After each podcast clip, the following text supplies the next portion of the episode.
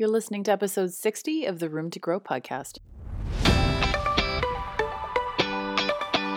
I'm Emily Goff, a holistic nutritionist and women's lifestyle coach living in Hamilton, Ontario, in Canada.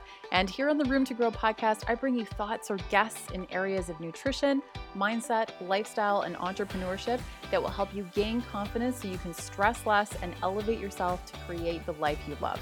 We are not here to do things perfectly, but we are here to learn from each other and to grow with lots of self love and compassion along the way. Let's get started. Hey there, welcome back to the Room to Grow podcast. And today I'm talking to Kimberly Page. Kimberly and I met uh, last year in a business coaching program, and recently she posted something on Instagram that really struck me. And I immediately reached out to her and I'm like, I have to have you on the podcast to talk about this. So, first up, Kimberly is actually a master's level therapist and personal development coach. She has received in depth training in systems like CBT or cognitive behavior therapy, um, DBT, and the Enneagram, and holds certifications in both fitness and nutrition. Kimberly's passion for her work really stems from her own continuing process of personal development, and she really feels a strong pull to share what she's learned with others and help them create a life infused with meaning and purpose.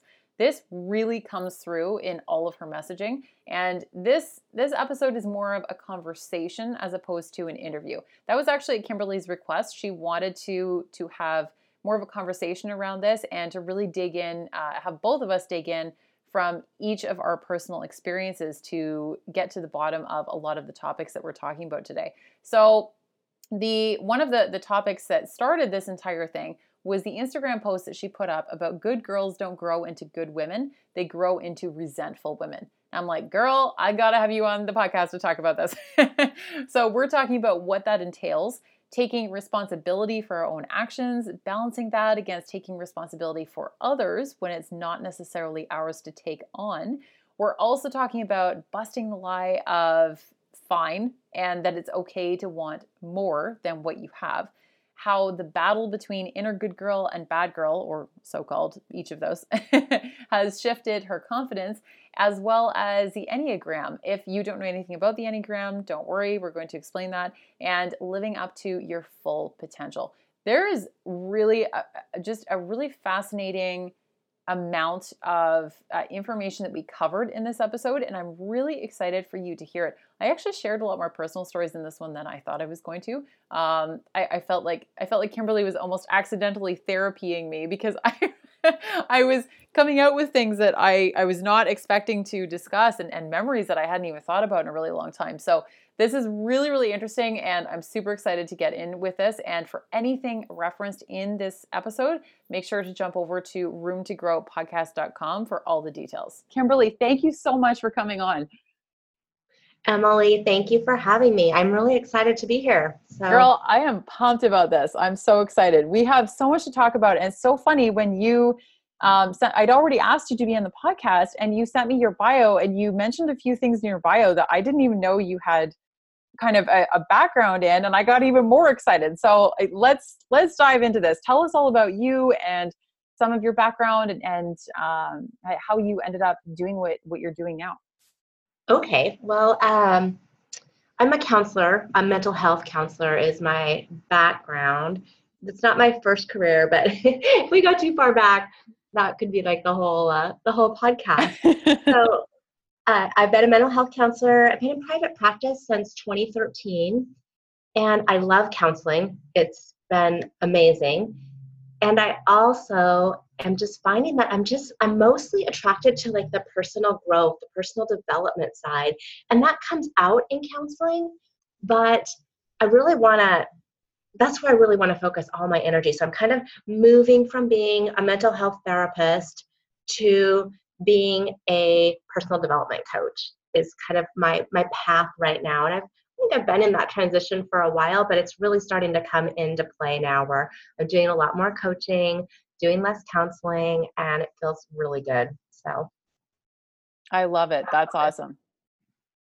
Well, yeah. you actually called yourself. Uh, you, I, I noticed that you've started calling yourself a self-realization coach. So tell tell us a little bit about that. Okay, I mean that to me just I was like looking for personal development coach is another. I kind of use them interchangeably, but self realization. I feel like I mean that's that's what I'm here to do is to be my to become the best version of myself and i just get so excited with helping other people on that path i mean i'm, I'm not there yet by any stretch but i just love kind of having people sort of learn to to just break some of the rules that we all live by and start to do the things that just feel right for them like to kind of come into their own. Mm, so good. And what what really strikes me about that is breaking some of the rules that that we live by what you just said because i reached out to you initially you and i have have talked before but i reached out to you initially about being on the podcast after you posted on instagram a quote um, good girls don't grow into good women they grow into resentful women. And i was like girl yes. So tell us more about that because to me that's all about breaking the rules and i really want to get your perspective on this and to really dig into this topic because i just i'm i'm like i was blown away when i saw that on instagram i'm like i have to talk to her about this more because this is not being discussed anywhere that i can tell and i i really want to talk about this. Right i i love that this resonated with you. I just i see so many women who have played the good girl role and I, I do see this in men too this happens with men but but i see it more frequently with women and we are just most of us are just socialized to be this this good girl. We're taught to like um, put others first and make others comfortable and be quiet and listen and don't don't put yourself out front too much. Play by the rules. Be be a good girl. And I, I myself, I was a total good girl. I was like best little girl in the world, good girl, goody two shoes, good girl. And I stayed that way until I was probably in my mid 30s. And then something shifted, and all of a sudden I was just like, this is bullshit. You know, I just, I don't want to be this good girl anymore. I'm tired of people taking advantage of me because I'm nice. And I, I kind of just flipped a little switch and went went really kind of angry and aggressive for a while so definitely that that statement good girls don't grow into good women they grow into resentful women was based on both my own experience and what i've seen in just working with a lot of different women. Well and and a big part of this i feel like is that people can end up taking advantage of that. And the expectation this is always so irritating to me the expectation that we have of women to always be smiling and the negative association we have with them if they don't that that so significantly differs from the expectations that we have from males like if yeah. i if i walk down the street and look at a male it doesn't surprise me I, I i don't even bat an eyelash if he's not smiling whereas if you see a woman that is not smiling we have all kinds of even nicknames for that like resting bitch face we yeah. don't say that about dudes. we that only ever say that about women. Yeah. Yes. Yeah, that is true. And that that whole, you know, I don't know, that that smile, put a smile on your face. That was definitely something. And I walked around with a smile on my face for a long time and I'm still I'm still pretty smiley, but just you're right that expectation that that's how women should present themselves as, you know, always just being cheerful and uh, you know, putting everyone else first and I think the resentment starts to come when you recognize that you know you're looking out for everyone else's needs and putting everyone else's needs above your own but nobody's looking out for you you know and and if if you have that realization and then you kind of don't stop giving that then the resentment definitely starts to come through. Well and how does how does that manifest? Like does that manifest through like stress and anxiety? Does that what what are some of the most common ways that that resentment can manifest in people yeah it, it can definitely manifest through stress and anxiety um, you know when you're when you're the person responsible for taking care of everybody else making sure everybody else is happy and tracking other people's schedules and stuff there's a lot of stress and anxiety that goes along with sort of being the person that's kind of the project manager of everybody else so definitely manifest there. I see it in anger, sometimes in, in more more likely than anger, maybe like kind of passive aggressive behavior. Um, I can't think of a good example of that right now, but not not this outward anger, but this more passive aggressive expression of it. And in depression too, um, anger sort of directed at the self. That's a lot of times I hear depression described that way. Is is depression is anger or or other emotions just kind of turned inward toward ourselves. And you know, it's funny as you were saying that. For some reason, this popped into my head, and it's not even necessarily fully related. Um, so I'm not I'm not sure about the exact association, but there's there's a saying that I have heard, and I have no idea who originated this, but in my experience, it can be true. Now, this is this is being spoken in like heteronormative terms, but there's there's a saying that I've heard about if you see if you see a crazy girl crazy being used loosely obviously not in terms of like the clinical way. But if you see some uh, someone who's acting crazy a female who's acting crazy look one step behind her to see the guy that's making her behave that way. And again this is this is a very heteronormative way of of uh, wording this but how how do you feel about that? Because i feel like the reason why that just popped into my head is because it's sort of that that good girl thing mm-hmm. and that we frown upon women that we feel like are behaving in a crazy way and, yeah. and blame them for that yes I, I i have not heard that statement before and i don't know what i think about like like there's a there's like a man behind it but i do see like the culture behind it right i mean like when you see a woman acting crazy it's like she's acting out against all this sort of I'll use a strong word, oppression, right? Or these heavy, heavy expectations that we have on women to behave a certain way. And so I, I think that when someone acts that crazy, they they feel kind of crazy, right? Like they're not really in control of the way they're acting out, but it's just the result of so much pressure over time and that finally has to come out.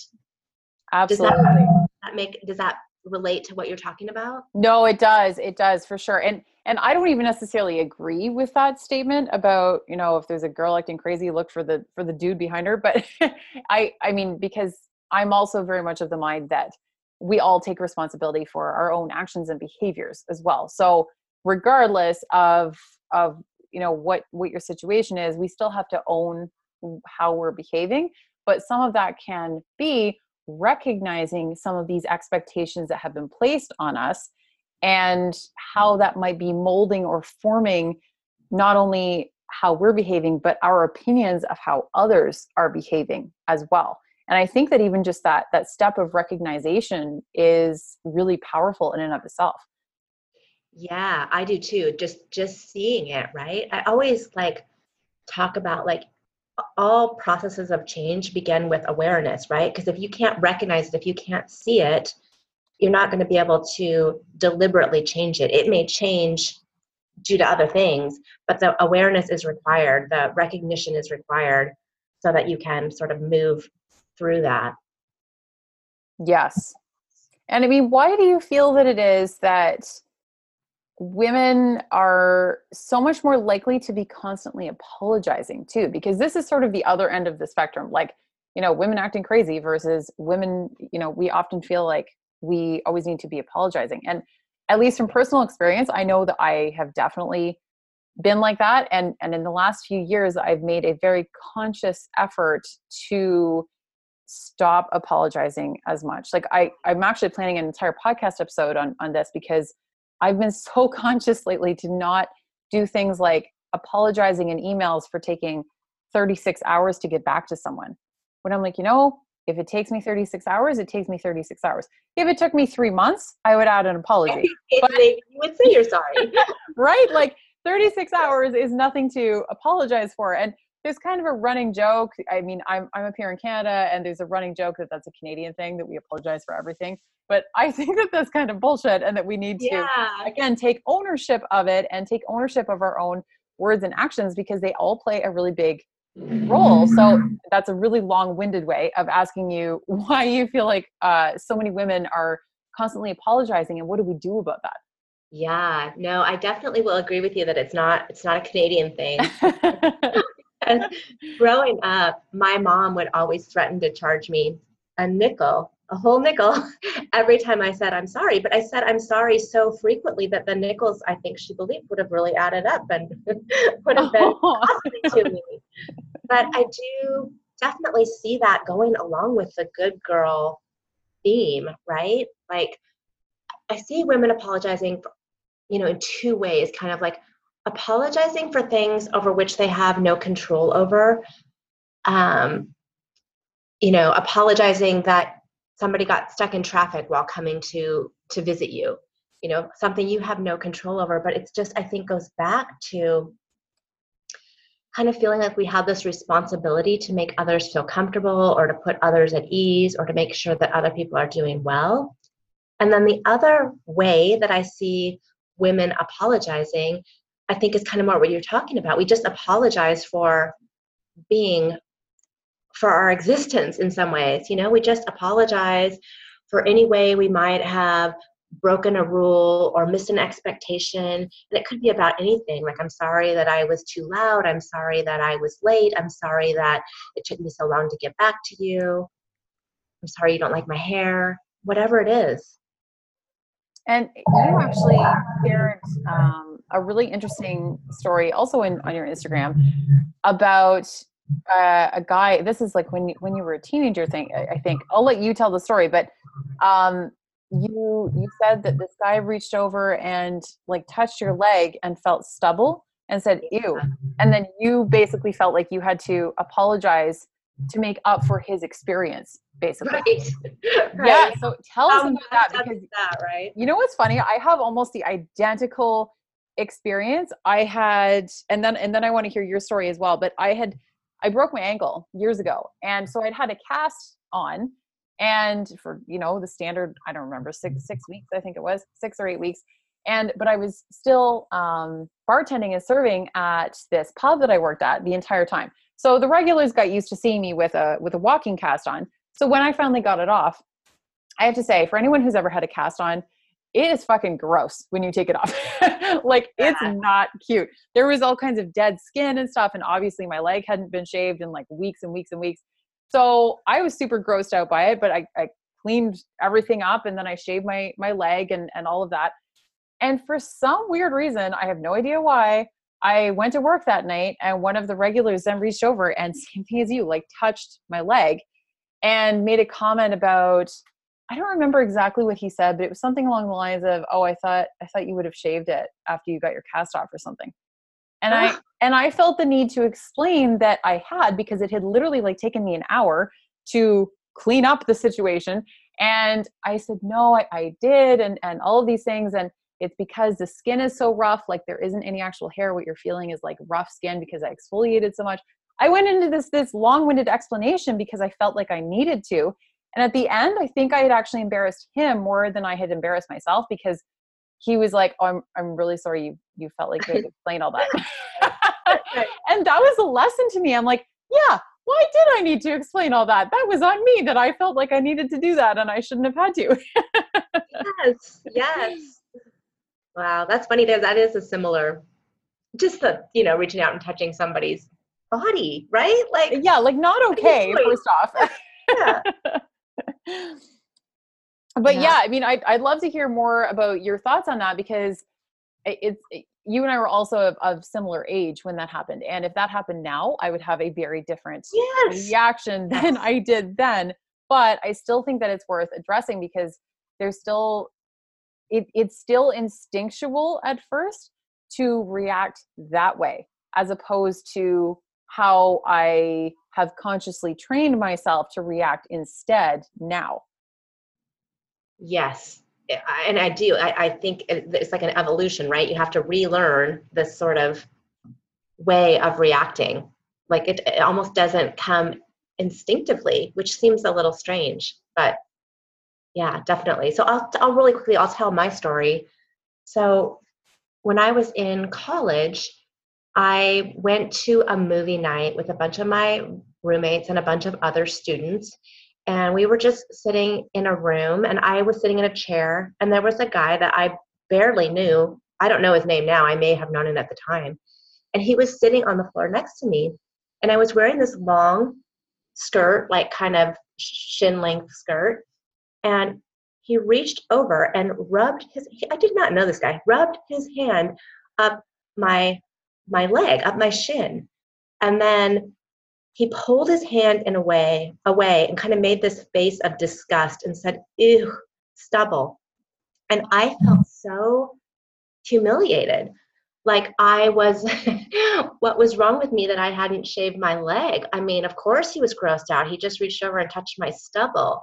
And it was like kind of that same reaction to you. Like i didn't apologize to him but the, the my internal experience was that there was something wrong with me that this was my bad. Um, i knew it wasn't okay for him to touch me but i didn't slap him either. I just kind of moved away so. What what we should have done right? Right right.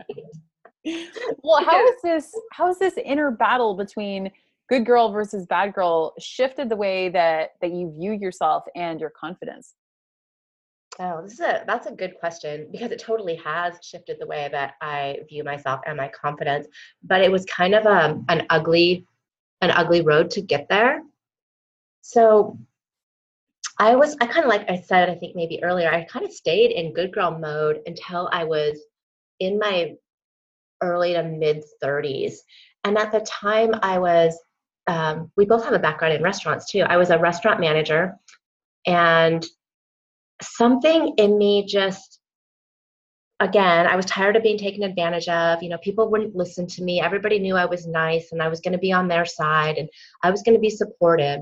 So kind of over just a really short period of time i just got fed up with that and something clicked in me. I don't know what the trigger was.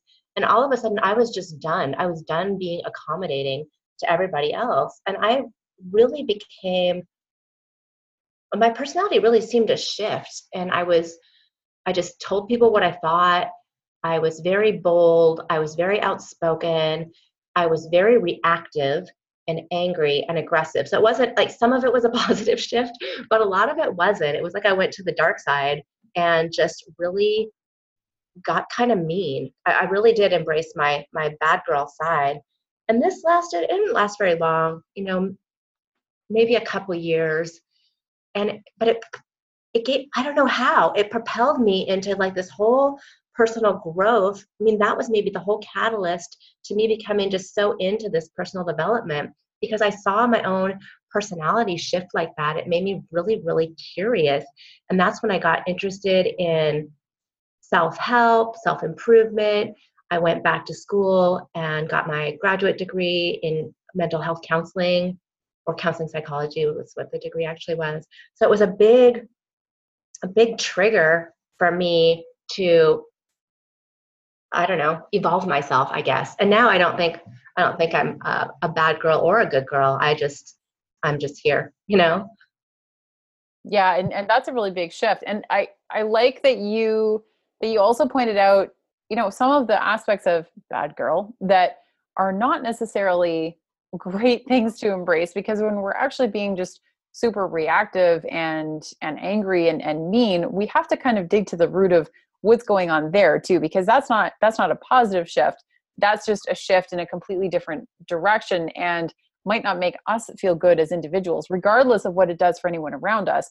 That's probably not going to leave you feeling great at the end of the day either you know what it really reminds me of is what you said about the crazy, right? About the the when we see a crazy woman. That was kind of who I was during that period. I was that crazy woman who was just kind of doing crazy shit. And so I, I just wanted to tie that back in because I I don't think I was really aware of it when we were talking about it earlier. Yeah, and, and I definitely went through that that same phase. Um, mine was probably around I would say around like 18 to 21 ish, somewhere around there. Um, I think that probably also tied in with my drinking to some degree. I was I was a pretty heavy drinker at that age. If you want to hear more on that, you can reference uh, episode 54.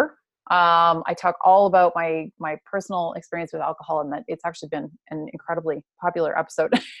um, but I, I feel like that was related in some ways but as my attitude shifted in all kinds of ways that ended up turning me off of drinking, it also turned me towards kind of regulating my personality so that I wasn't a good girl but I was I was uh, you know like respectful of myself as well and that that translated to a more regulated personality in interacting with others too.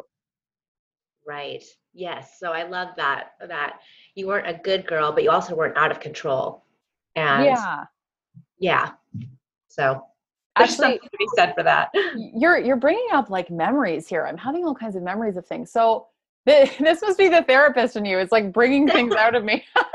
Perfect. I love it. I remember uh, my first boyfriend, and I was very, very young. I 17 or eight, maybe, maybe 18. I, I might have been 18 by then. Um, but we, we all, we rented, I rented a cottage because it was uh, up north here. There's like a popular beach town uh, around here and a couple hours north. And I rented a cottage that on paper it was like me and a, whole bunch of most of my friends at that time were male so it was me and like a couple other girls and, and a whole bunch of guys we were all just like a big group of friends that all hung out a lot and at the time my like my boyfriend at the time was coming too but we i say boyfriend loosely because we'd only been dating for like three weeks so this was like not we're not talking like long-term serious relationship here but he everyone was just absolutely completely intoxicated uh, for the entire week, weekend, week, however long it was. And I remember him saying in front of this big room full of people that included a lot of males um, about how attractive he'd found some girl on the beach. And I'm I'm cleaning up the language because there, mm-hmm. there were words that he was using that I don't even really feel like repeating on this podcast. So he was using uh, rather lewd language and he was going on and on and on about it like this was not like a one a one sentence thing and the other guys in the room were egging him on and i finally slapped him across the face mm, and i did. I slapped him across the face. Now mind you i was also drunk too but i slapped him and he shut up but then he also broke up with me. And so that always has like stuck with me and it's funny i've seen him since and like you know we'll give each other a hug or something and like everything's cool now because it's things are completely different. But it that has always stuck with me that he cited like that as being the reason why he broke up with me because I mm-hmm. basically embarrassed him. Like I, I, I took the crazy, the crazy card too far. Yeah. Essentially. Yes. So that's really speaking to me with this because I, that was at my age where I was like kind of at where, where other people might have looked at me and considered me to be crazy, essentially. Yeah. Well, it's so interesting to me that you went through that so much earlier than I did, you know, age wise. Like it took me, I was, I was really slow. Like it took me, I wish I see, I see younger women who aren't good girls, who aren't in that. And I just, I have so much um, interest in how it is that they got to be that way at such a young age. Well, and it is interesting because I was, I was good girl to the max until about like 15 or 16 yeah. and even then you know i still got like excellent grades in in school and all of that stuff but by then i was starting to drink quite a bit and i was going to parties a lot more and stuff like that but prior to that i was like the kid who always had nose buried in my book the other kids would actually make fun of me mm-hmm. for saying that i was you know going to grow up to be a librarian as though that was an insult i'm like okay sign me up like i'm down and I was, you know, borderline like a little bit of a, a, a little bit of a loner to some degree. I was kind of awkward and I was always taller than all the other kids. I was just super, super, super awkward in all kinds of ways.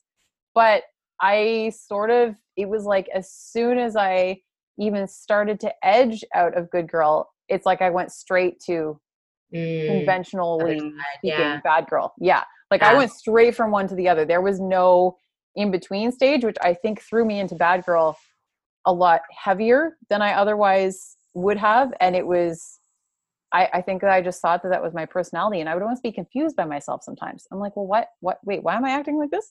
yeah, right. Who is this? Is this me? What's wrong with me? Yeah. Who's that in the mirror? no, I really do think. I mean, I'm not saying that there's not a way to go from good girl to like a, a balanced sort of human being but i think that that that going into that bad girl state for lack of a better phrase is it's almost a um, it's almost a quick path to being back into the middle. Like I think by going to the other extreme, it, it, it will eventually bring you back to the middle. I don't know if this is true or not, but I mean, both of us had very similar experiences with this, and I've seen it a lot. So, it, it makes like, logical sense. Yeah. yeah, yeah, that makes logical sense to me because it it almost forces you to regulate almost sooner than you would otherwise because it's like if you ease in slowly you might just keep going farther and farther and not realize that you've hit kind of the other end of the spectrum. You've gone too far. Yeah yeah. Yeah. So interesting. Um, i wanted to ask you too about self-care because i mean i talk a lot about self-care in this podcast and i love how uh, i recently saw that you sort of reframed self-care as taking a break from bre- from being overly responsible because that that's really refreshing and i know we've talked about that a few times already about kind of taking responsibility for our own actions but not necessarily for everyone else. So can you explain that a little bit to us? Yeah sure. I'm i am also a huge advocate for self-care. And I, I i i don't know maybe it's just because we just keep talking about it but i just see such a theme here of like being hard for women to make themselves a priority. And you know it's not it's not necessarily that other people are putting so much responsibility on us. It's that we just we just tend to, to pull it towards us. We just take on responsibility.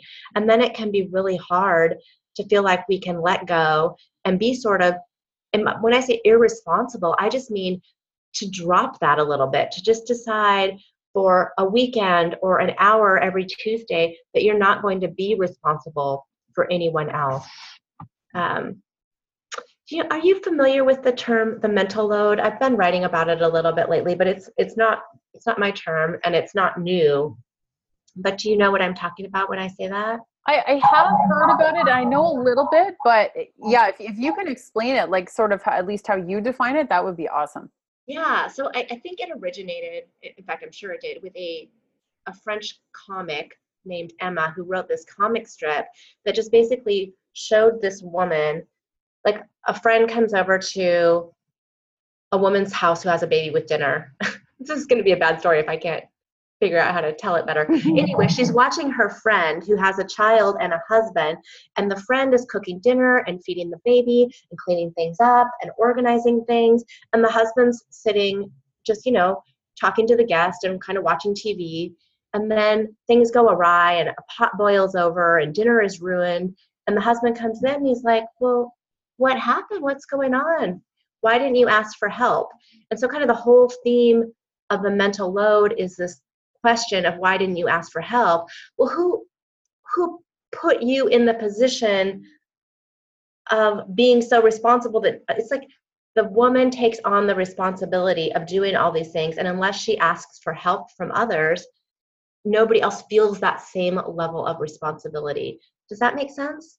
It does. That, that's actually really interesting because I, I feel like so many women can probably relate to that because I, I think that's so common. I mean, I I've definitely been guilty of that in various situations as well. That I feel like it's on me to take care of me plus everybody else. And I don't like asking for help because it makes me feel like I've failed.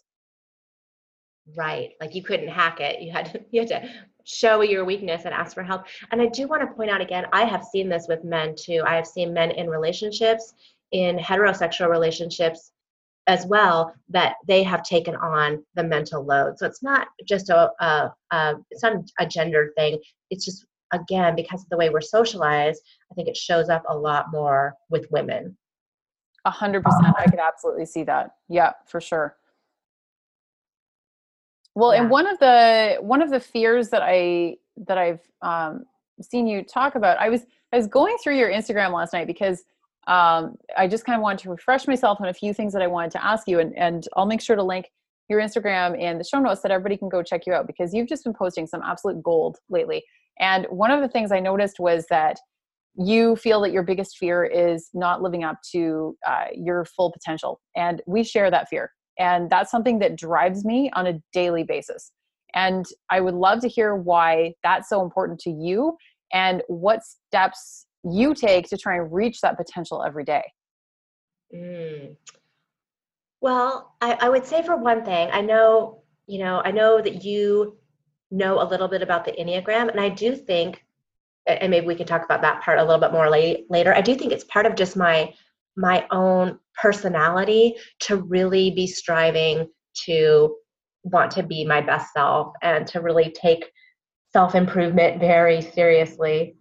So um, I think that that just I don't know where else the drive comes from. It doesn't it doesn't come from my family, and no one else in my family shares this trait of you know sort of always wanting to learn more and better myself and change the things that aren't working.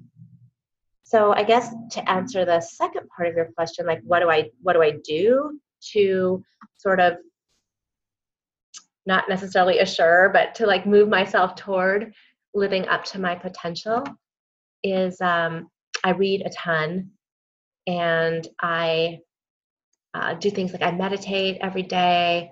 I have a lot of rules, quite honestly, for myself that may not even be entirely healthy. But, you know, just like I like to have, I like to work out every day. I like to eat healthy. I like to take care of myself. And I think I'm pretty good now, these days, about practicing really good self care. And then I just love to learn and I love to. I love to learn about myself. I journal write every day too, and that's I think that's a big one for for understanding yourself and, and, you know maybe processing a lot of things to try to understand why you do the things you do or feel the way you feel does that answer the question it does and, and it's funny I, I found i have found journaling to be incredibly helpful and i was never a journal writer and I've, I've talked about this a lot on the podcast too and and i really find that it can totally shift my entire day sometimes particularly mm. it needs to be done like on a regular basis to get the maximum benefit out of it i find but it is especially helpful and basically cathartic when I'm feeling super frustrated or angry about something and I just let it all out. However mm-hmm. long that takes, like one, two, three pages, whatever. And then I go to the next page and I write down why I'm grateful for each of those things. Even if it is so fucking painful to, to find a reason why I'm grateful for some shitty thing that's going on, like, no, I there is gratitude in here and I have to dig it out because that is where I'm going to get the release. It's not just the release of letting go of all the negative stuff. You have to be able to find the good stuff to get the most benefit out of that. I so agree with what you're saying because I think sometimes people get into trouble with journaling when they don't do that second step, right? And they just go and they kind of um, ruminate or get stuck on all the negative stuff and they rather than using it as an opportunity to like vent and express all your feelings because they really do need to be expressed because they do all sorts of damage when they just stay locked up inside of us. But you express it all and then i love what you said about you you look for you look for a way to reframe it. Either you look for things to be grateful for or you say you know how can i look at this differently? or you know what good might come out of this? Any of those types of kind of moving yourself past it. Yeah it's it's so powerful. It's it's really changed things a lot for me and i can almost tell when i'm starting to feel super anxious or stressed i'm like oh have i been keeping up my journaling? And if not i get back into it and after even after one session i can feel better but but usually after like a few days it starts to really allow me to to let go and and release a lot of that and a lot of that that worry about things that i can't control. Like Right. It, it, really, really plays uh, a big, a big role in that. But I want to talk to you about enneagrams. Um, so for anyone who doesn't know what they are, because I didn't know what they were until earlier this year. So tell us what they are and uh, like explain to us why they're so helpful, and then we'll kind of go into like some different, some different uh, personality types within the enneagram. Awesome. I love it. I love the Enneagram. I always it's always a challenge to me to try to explain it in any way that's succinct, but basically it's on the surface, it's a personality typing system like a lot of other ones that are out there like Myers-Briggs. So there's there's nine types and then there's various subtypes too, but it's so much more than just a personality typing system. I really feel it's just a path to personal development and one thing I've heard, like I've heard the Enneagram, like people say, oh, I don't want to be put in a box like that personality typing does.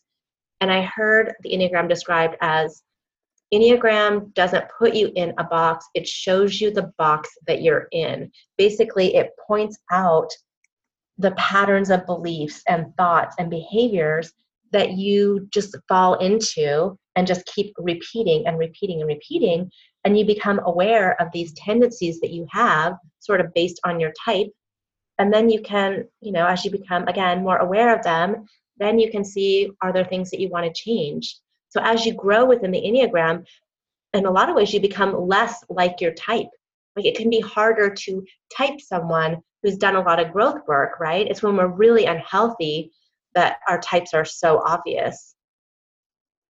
That's I'm taking notes with that because I'm I am loving your explanation. That's honestly probably the best way I've ever heard the Enneagram explained. Because I never have hard to explain too. I just like people will ask me and I'll be like, well, it's this and, and I never so awesome. know. It has so much depth and you can just go on with it forever. I just feel like you can there's so much opportunity to understand yourself and understand others. Well, and it was so funny, yeah, because when I reached out to you, I had no idea that you had anything to do with with enneagrams, and I have actually been looking to talk to someone about enneagrams, and I didn't know who who to approach or who to go to because I so I'll I'll link to the test to take the enneagram yourself uh, in the show notes, so anyone can can go and take it. There is a free version, but I prefer the paid version. It's only twelve bucks, so go take the paid version because it's totally worth it. And when I did the paid version, they then sent me, I think it was like, it's like a 40 or 50 page document. And I was so overwhelmed. I didn't know what to do with it. And I was interested, like, I wanted to learn more. But I'm like, I don't even know where to start with this. And then I started following some Enneagram accounts on Instagram. And I'm like, oh, okay, yeah, yeah. The the numbers that it assigned me, this makes sense because that is me to a T. Uh, it is hundred percent what I'm like. And so I'm actually I'm an eight, which is known as the challenger, followed by because then then like you said, there's subtypes. So they call them wings. Is that right? Well, the wings are it's there's subtypes, there's wings, and then there's also something called a tri-type where you take a type from the the gut gut types and the head types and the heart types, which is kind of what you're you're talking about here with that oh, eight 861. So the eight is the, oh, it's not though, because eight and one are both body types. So that just must be like kind of how they ranked them for you. Like you came up mostly eight. So eight, eight and one, the only connection between them really is that they're both gut types. Interesting. See, this is why I need to talk to somebody because I, I just, I don't fully understand it. I, mean, we could do an entire podcast episode. I might have to have oh, you back absolutely. on just for this. I would love to talk Enneagram. I, I just love it. Oh, so good. So, I mean, maybe you can, um, before we jumped on, you were actually saying that, that when I said that I was an eight, that you were actually a little bit surprised just because you said that most eights are easier to pick out. But then you were also saying that sometimes it can almost be like, like a hidden eight. So I'd love to hear your explanation for that, and then I want to hear more about what type you are as well, and, and what that can what can that, that can end up meaning for us. Sure. So I wish I had I wish I had the source where I heard about this. So an eight an eight typically presents as um, a real strong personality type and can be if they're unhealthy a little bit aggressive they're known as the protector so you know, it's the guy that either stands up to the bully or it's the bully, kind of depending on, you know, where they're at in their growth. So I think that I think that the other way I heard the eight described came from a book called The Complete Enneagram, but I'm not positive. But basically, that type of eight was more like kind of one like oddly, kind of like on a mission. Like they they uh, they saw themselves as protectors of more than just like their friends and families, but just like protectors of sort of what's right and wrong. Does that resonate at all with you as far as how you see yourself? It does actually. Yeah, I could definitely see that because I, I am um it's funny, even in even my my therapist has actually pointed out before that I can be exceptionally protective of loved ones. Mm-hmm. Right. Right. Yeah that's really interesting. I it's the more i learn about it the more it it resonates with me more and more often because i can just see so much of myself in it. So so what are you? So my type is type 1 which you know different different enneagram teachers have different names for each of the type but type 1 is commonly called the reformer.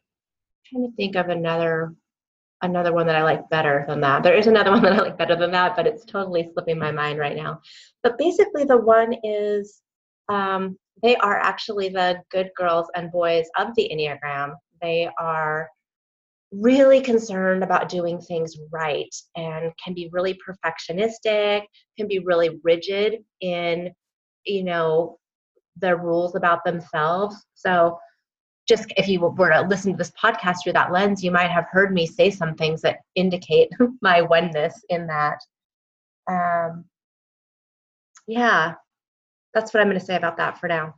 Okay, no, that's, that's, really cool. I think that there's just there's so many different directions that we could take that. It's I, I really strongly recommend that everyone go and take the test because it, it's really really fascinating. And I mean, a big part of this is that there's a huge fear around letting people see all of us I feel like, and really getting to know us because we're usually worried that they won't like what they find.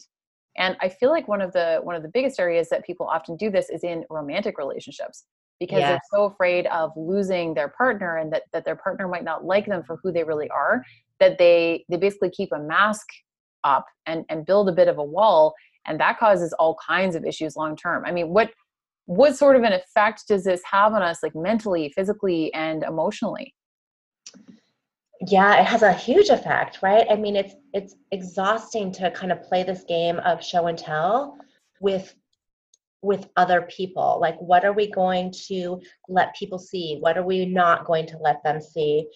So you know it just kind of it can be really stressful right to try to keep parts of yourself covered up. It was interesting i was doing a group coaching call last night and i was talking about sort of the path to self love and learning to accept ourselves, flaws and all. And that's kind of coming up for me right now because I was using the example of like when you first fall in love with somebody, um, you know, and you're just in that infatuation stage and everything looks about them seems to be so amazing. You just can't get over what kind of person this person is. And then if you stick with that person, you really get to know them, you start to see their flaws. But that's when that deeper version of love develops.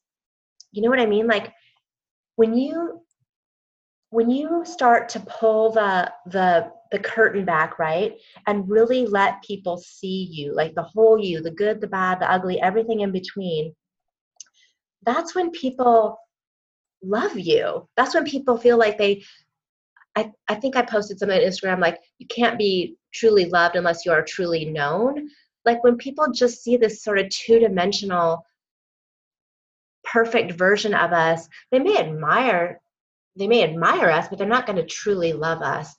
And i'm wondering because i know you've been super honest and open on your podcast do you do you find this to be true? That when you kind of pull back the curtain and let people see your struggles and see who you really are that that's what draws them into you that's what what makes them love you yeah, I, I definitely find that. And it's interesting because um, I was listening to uh, Seth Godin on the, for anyone who doesn't know, who's not in like the business world, Seth Godin is like the marketing guru of, of the business world, like the be all and end all. And he was on the Tim Ferriss uh, podcast um, on the most recent episode with him, anyway. And I the reason why I bring this up is because he was talking about that it can be a fine line. That, you know, authenticity, the word authenticity and, and vulnerability is sort of being thrown around a lot more lately. And that I, I do feel strongly that it can be an incredibly powerful bonding tool, like both in terms of just how I show up online to in my friendships, my relationships, all of those different things, that it does create more of a bond the other perspective that he was offering was that there is a line especially you know as a professional that yeah you might not feel like showing up on that facebook live today or you might not want to write uh, that that email or whatever it is. But if you are so open and authentic that you just tell everyone, you know, like, well, I don't actually feel like doing this today, that then when are you a professional? He he words this so much, like I'm, I'm butchering what he said. No, but I totally get your point to that. Like there is definitely, you know, there's kind of, I guess maybe we were talking about. There's a spectrum, just like there is with being the good girl or bad girl. You know, like yeah, you want to show up, you want to be real, and you want to be able to to to to show some of your humanness, but at the same time, it doesn't give you permission or or, or mean that it's a good idea you know, to just not have any boundaries or filters or anything. Exactly, exactly. And there still also need to be some things that, that you keep sacred as well. And I, have talked about this on a previous uh, episode about um, the intimacy, like keeping keeping certain intimate moments behind the curtain of social media. And I'll, mm-hmm. I'll make sure to reference um, that episode as well. But I do find that the episodes where I am the most open and honest and vulnerable get the by far the biggest response.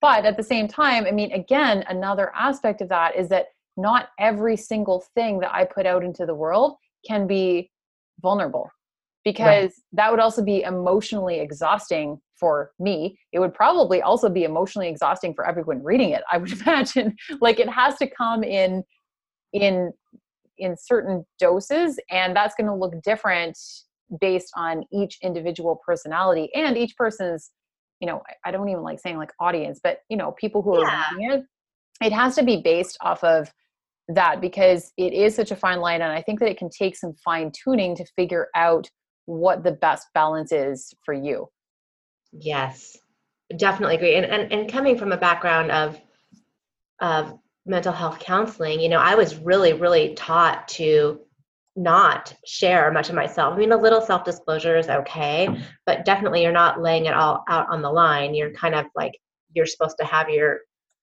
your shit together, and that's what makes you, you know, a, a a, a, trustworthy counselor. So it's really different, like being a coach or feeling like, oh, I can remove that boundary for myself and let people see a little bit more of me. Maybe not everything, but definitely a lot more. Exactly. Yeah. And I, I do think that it allows people to identify with us more because I experienced this for years before I, I got into business on the online space. There were all kinds of people in the online space who I had been following for years that I totally had up on a pedestal. And then sometimes when I would start to see behind the curtain a little bit more, not even necessarily in terms of what they were sharing online, but you know, if I actually met them in person or anything like that, which has happened a lot in the last uh, couple of years going to to live events and stuff that i never went to before i realized they're just they're just a person like yeah. they're human too and even reaching out to some guests and stuff some potential guests for the podcast i i teach women this when i'm when i'm teaching them um, to start their own podcast is that ultimately when you're reaching out to someone that you might think is out of reach and has you know a far larger platform than than you have or anything like that the best thing to remember is just that they're human. Like form a connection with them like you would with any other human being. I think we can get so tied up in putting people up on a pedestal that we forget that they they're they're a real person with real person human experiences just right. like us. Like they have their shit going on just like we do. So true and it's so easy to forget that or or think that you know some people don't have that going on but we're really all in the same boat. We're just kind of doing the best we can, right, with this life. So exactly. Well, and and talk to I, I mean we're going to wrap up in a, in a few minutes, but talk to us a little bit about cognitive behavior therapy because I have some experience with this uh, personally, but you are actually like licensed to practice it and have a huge amount of, of experience with it. So how do you use that in your actual practice? And like, are there certain techniques that um, i mean obviously you can't you know like give us a therapy session but are there certain uh-huh. uh, like aspects of it that you could maybe discuss with us or that we could apply in, in everyday life is sort of associated with anxiety or something like that yeah so i'll first say that so like there are cognitive behavioral therapists who are trained to practice basically only cognitive behavioral therapy and they go through a pretty structured session, like a therapy session with a cognitive behavioral therapist, would be very structured. But a lot of therapists, like me, love some of the ideas and techniques of cognitive behavioral therapy, but we use it a little more loosely. So if you were having a session with me, you wouldn't necessarily be noticing that I'm using cognitive behavioral theory in what I'm doing. Basically, the way I see it is the importance of cognitive behavioral therapy is teaching us to become aware of how our thoughts and our beliefs affect our actions or our behaviors like why you do the things you do why you feel the way you feel about things you, you really have to go inside and learn to become aware first of all, sort of what you're saying to yourself. Like words are really important. And I don't know how much work you've done around like your self talk and stuff, Emily, but a lot of us are really, really hard on ourselves and we're really, really hard and judgmental on others too. And cognitive behavioral therapy asks us to kind of take those thoughts and look at them and question them and challenge them and ask are these true? Are these thoughts helpful for us? Are they making our life easier or are they making our life harder? And, um, you know, I'm sure Aaron Beck would, who's the founder of CBT, would roll over in his grave if he heard me say this, but I kind of see it as like the psychological version of law of attraction. So it's kind of like, you know, the thoughts that you believe and follow and put out into the world, that's what's going to come back at you. So if you change your thoughts, right, if you change your inner experience and you start to work on uncovering some of your deeper beliefs, how you experience the outer world is going to change. Mm, that's so interesting. And yeah, it, it's, I've definitely, um, I working on my self talk is definitely an ongoing thing because yeah. I talk to a lot of women about it, and I'm definitely far more aware of it than I've ever been at any other point in my life. But I can, I can sometimes feel myself start to go down that rabbit hole, and I have to catch myself. And that that's where really, like again, that awareness is so crucial because when you can become aware of it, that's when you can change it. But if you aren't even aware of it uh-huh. and you're you're not paying attention to it, that's where you're really going to run into problems because that's when that just becomes factual for you. That if you say that that exactly. you're a bitch, that that you are actually a bitch or right. a, a, jerk or whatever, like how whatever terminology. I hope you're not talking to yourself like that, like for anyone listening, but that we all will have those moments where we're like, oh, that was so stupid. What was I thinking?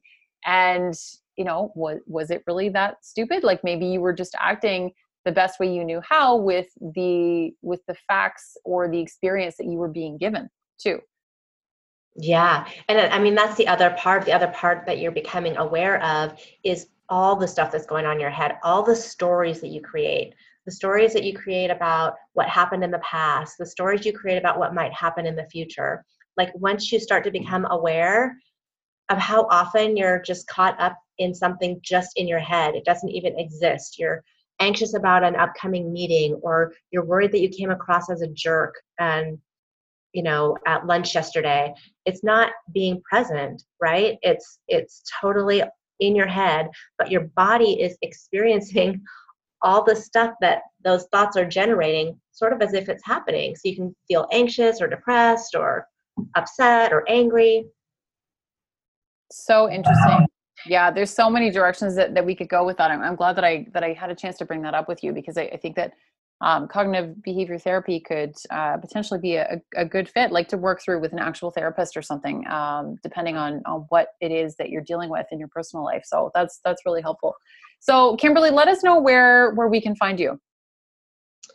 Right. So my website is kimberlypaigelifestyle.com and Paige is spelled P A I G E. Kimberly, just with the Y, no E. And um, on Instagram, I think Emily's going to put that link in the podcast notes. Yes. And also, I have a Facebook page, which is uh, Kimberly Paige Life or Lifestyle. I'm not sure. Did I send you that? that you did. Yes. Okay. Not to worry. I'll remember that for you. I don't know. So that'll all be in the show notes too. you can read my blog post on my website, and then, like Emily said, I've been posting a lot of a lot of excerpts from blogs or just other random musings on my Instagram page. Awesome. Okay. And one last question is if you could offer people offer people one piece of advice on growing into the best possible version of themselves, what would it be? Mm. I would say um, do do the inner work. Like practice becoming aware of what's going on in your head. I think that's the biggest thing. If I could just say, just do this one thing, I would say start to really pay attention to what's going on in your head and questioning the truth of it. You know, you know how some people like two people can watch the same event happen and have like vastly different interpretations of what just happened. Like this happens a lot in families where you're like remembering something that happened and there's totally different interpretations. That's what our mind does.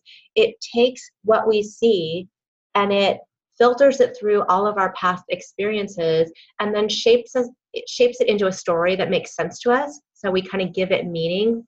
And that's where we can get in lots of trouble if we're not aware that we're doing that with everything.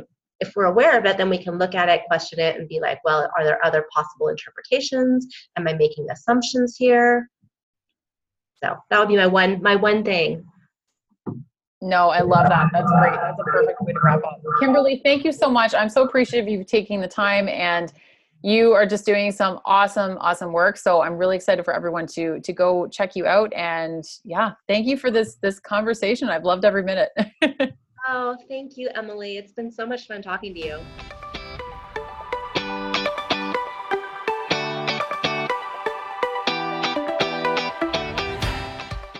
Thanks so much for listening to the Room to Grow podcast today.